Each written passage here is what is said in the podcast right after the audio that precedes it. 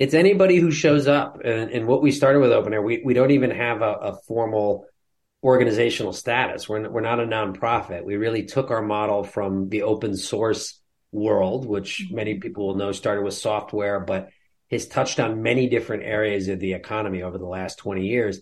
And that's really capitalizing on the ability that the internet really gives us, which is that people can connect from all over the place around common interests, and then contribute to do work in ways often that organizations or firms or other formal entities won't be as fast to do. So when Open Air started, we said, well, let's create basically an open source network where people who are really interested in carbon dioxide removal and wanted to get going, they wanted to start projects to actually make an impact, whether writing legislation and getting it introduced or making things. We have a lot of makers and citizen scientists and engineers working on projects.